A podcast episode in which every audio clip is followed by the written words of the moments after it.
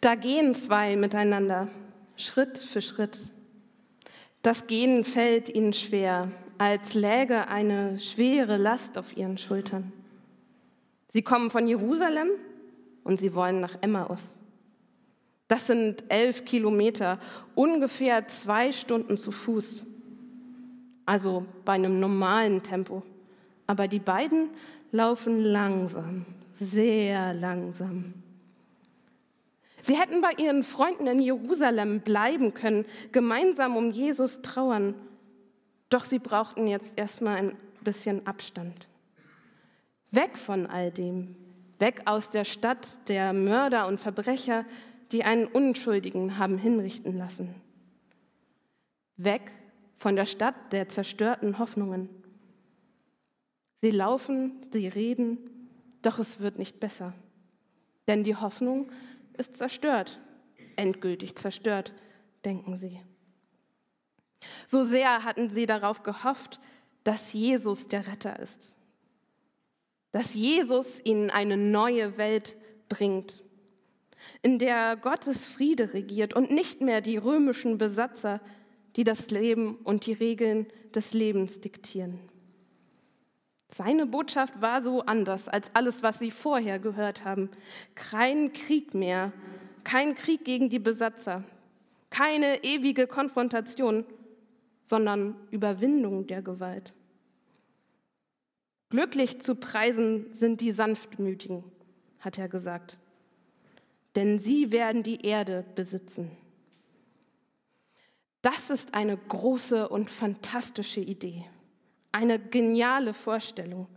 Wenn das wirklich möglich wäre, dass auch mit einem friedlichen Weg zu schaffen ist. Also mit Frieden meint die Bibel ein Weg, wo sogar die Besatzer, also die Römer, im Frieden mit den Israeliten leben. Einen Weg zu finden, wo niemand zu Schaden kommt, wo sogar Feinde merken, es geht auch auf einem friedlichen Weg. So sehr haben die Emmaus-Jünger gehofft, dass Jesus die Regierung in Jerusalem übernimmt, dass endlich Frieden einzieht. Und dann ist er einfach gestorben. Ich kann mir heute nur schwer vorstellen, wie es den Emmaus-Jüngern damals gegangen sein mag wie es war, in einem besetzten Land zu leben. Ich kenne die Erzählung meiner Großeltern, die in der DDR-Diktatur immer überleben mussten, was erzählen sie von ihrem Glauben. Oder die Geschichte meiner Mutter, die kein Abi machen konnte, weil sie sich als Jugendliche hat taufen lassen. Dann höre ich von Iranerinnen, denen es heute auch noch so geht, die ihren christlichen Glauben nicht frei leben können. Und das macht mich sehr betroffen. Ich selber aber kenne diese Unfreiheit und Unterdrückung nicht. Ich habe sie nicht erlebt, Gott sei Dank. Aber dafür kenne ich andere Hoffnungen, die zerstört worden sind. Wir alle kennen andere Aspekte in unserem Leben, wo Hoffnung tief erschüttert wurde. Die Hoffnung auf Frieden, als der Krieg in der Ukraine begann. Die Hoffnung auf eine bessere, gerechtere, klimagerechtere Welt, wo wir nachhaltig mit unseren Ressourcen umgehen können. Aber auch kleine Hoffnungen und Träume, die erstmal nur mein persönliches Leben betreffen.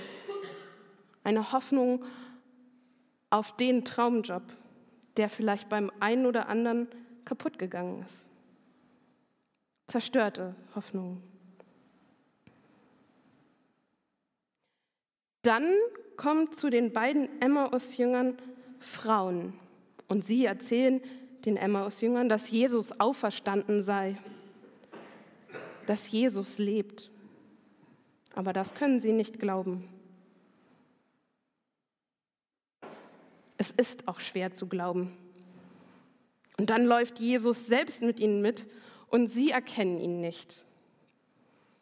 Also ich weiß natürlich nicht, was die Emmaus-Jünger nach dieser Szene gedacht oder gefühlt haben.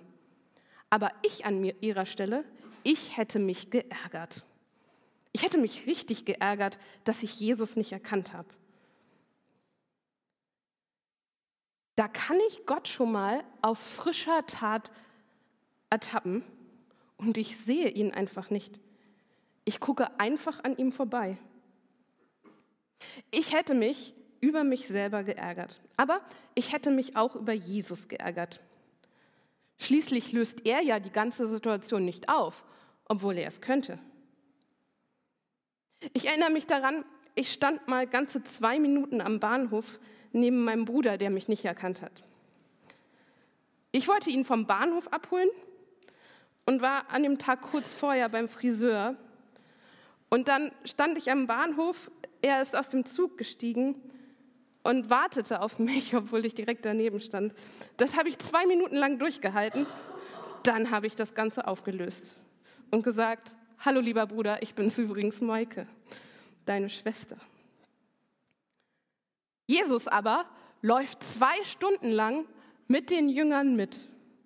Zwei Stunden lang läuft er neben ihnen her und löst die ganze Sache nicht auf. Er hätte ja auch kurz sagen können, hallo, ich bin Jesus, ich bin auferstanden. Zwei Stunden lang läuft er neben Menschen her, deren Hoffnung gerade komplett zerstört worden ist und die in tiefer Trauer sind. Und er lässt sie erstmal in dieser Trauer. Oder er gibt sich zumindest nicht richtig vollständig als Jesus zu erkennen, nur so ein Stück. Wie gesagt, also ich hätte mich auch an dieser Stelle ein bisschen über Jesus geärgert.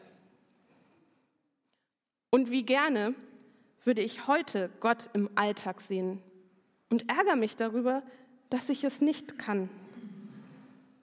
Ich würde gerne verstehen, wie das alles in unserer Welt zusammenpasst. Ich würde gerne immer diese Osterhoffnung haben und den berühmten Hoffnungsstreifen am Horizont sehen und erkennen können. Vielleicht in den kleinen Dingen Gott erkennen. Vielleicht in Gesten, in Gesprächen mit Freunden, Bekannten, wo Gott so hindurchleuchtet. Oder beim Bibellesen und Beten. Und es gibt ja auch manche Christen, die erzählen das, dass sie Gott so erleben können, immer mal wieder, nicht ständig.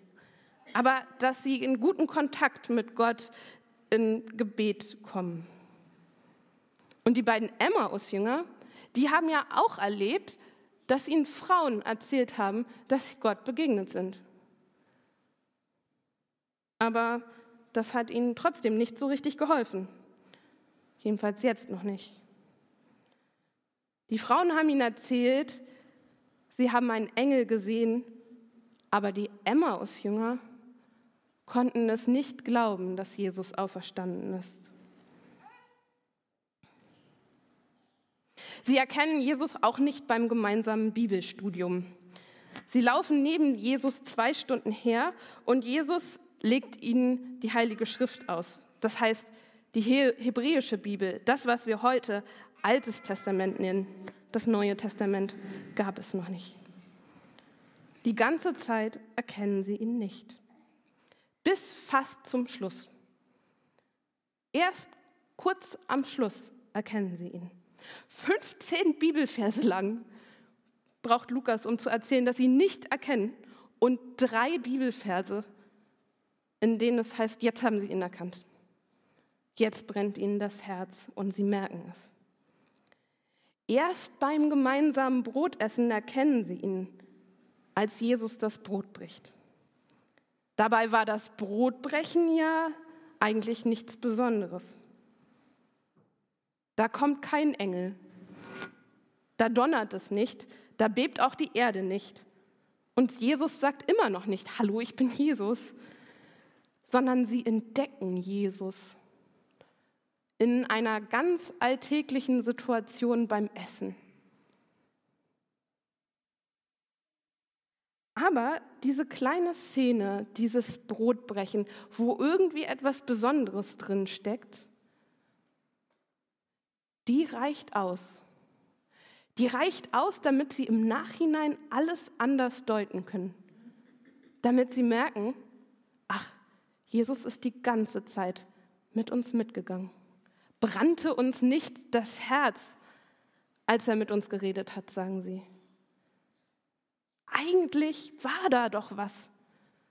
Eigentlich ist da doch was gewesen. Das ist eine schöne Hoffnung. Gott ist da und wir können unser Leben anders und neu deuten.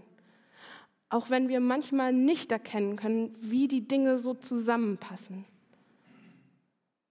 Jesus geht mit uns mit, auch und gerade dann, wenn wir ihn nicht spüren, nicht sehen und nicht erkennen können. Aber es gibt auch eben diese kurzen und kleinen Momente. Wie gesagt, drei Verse, in denen sie ihn erkannt haben, 15, die Mehrheit, wo sie es nicht erkannt haben.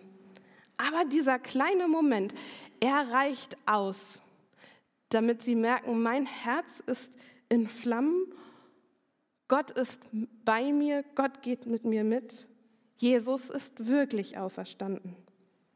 Dieser kurze Moment gibt Kraft und reicht für ein ganzes Leben. Gott schenke uns solche Momente, wo wir ihn erleben und erkennen können, die uns helfen, unser Leben zu deuten. Amen.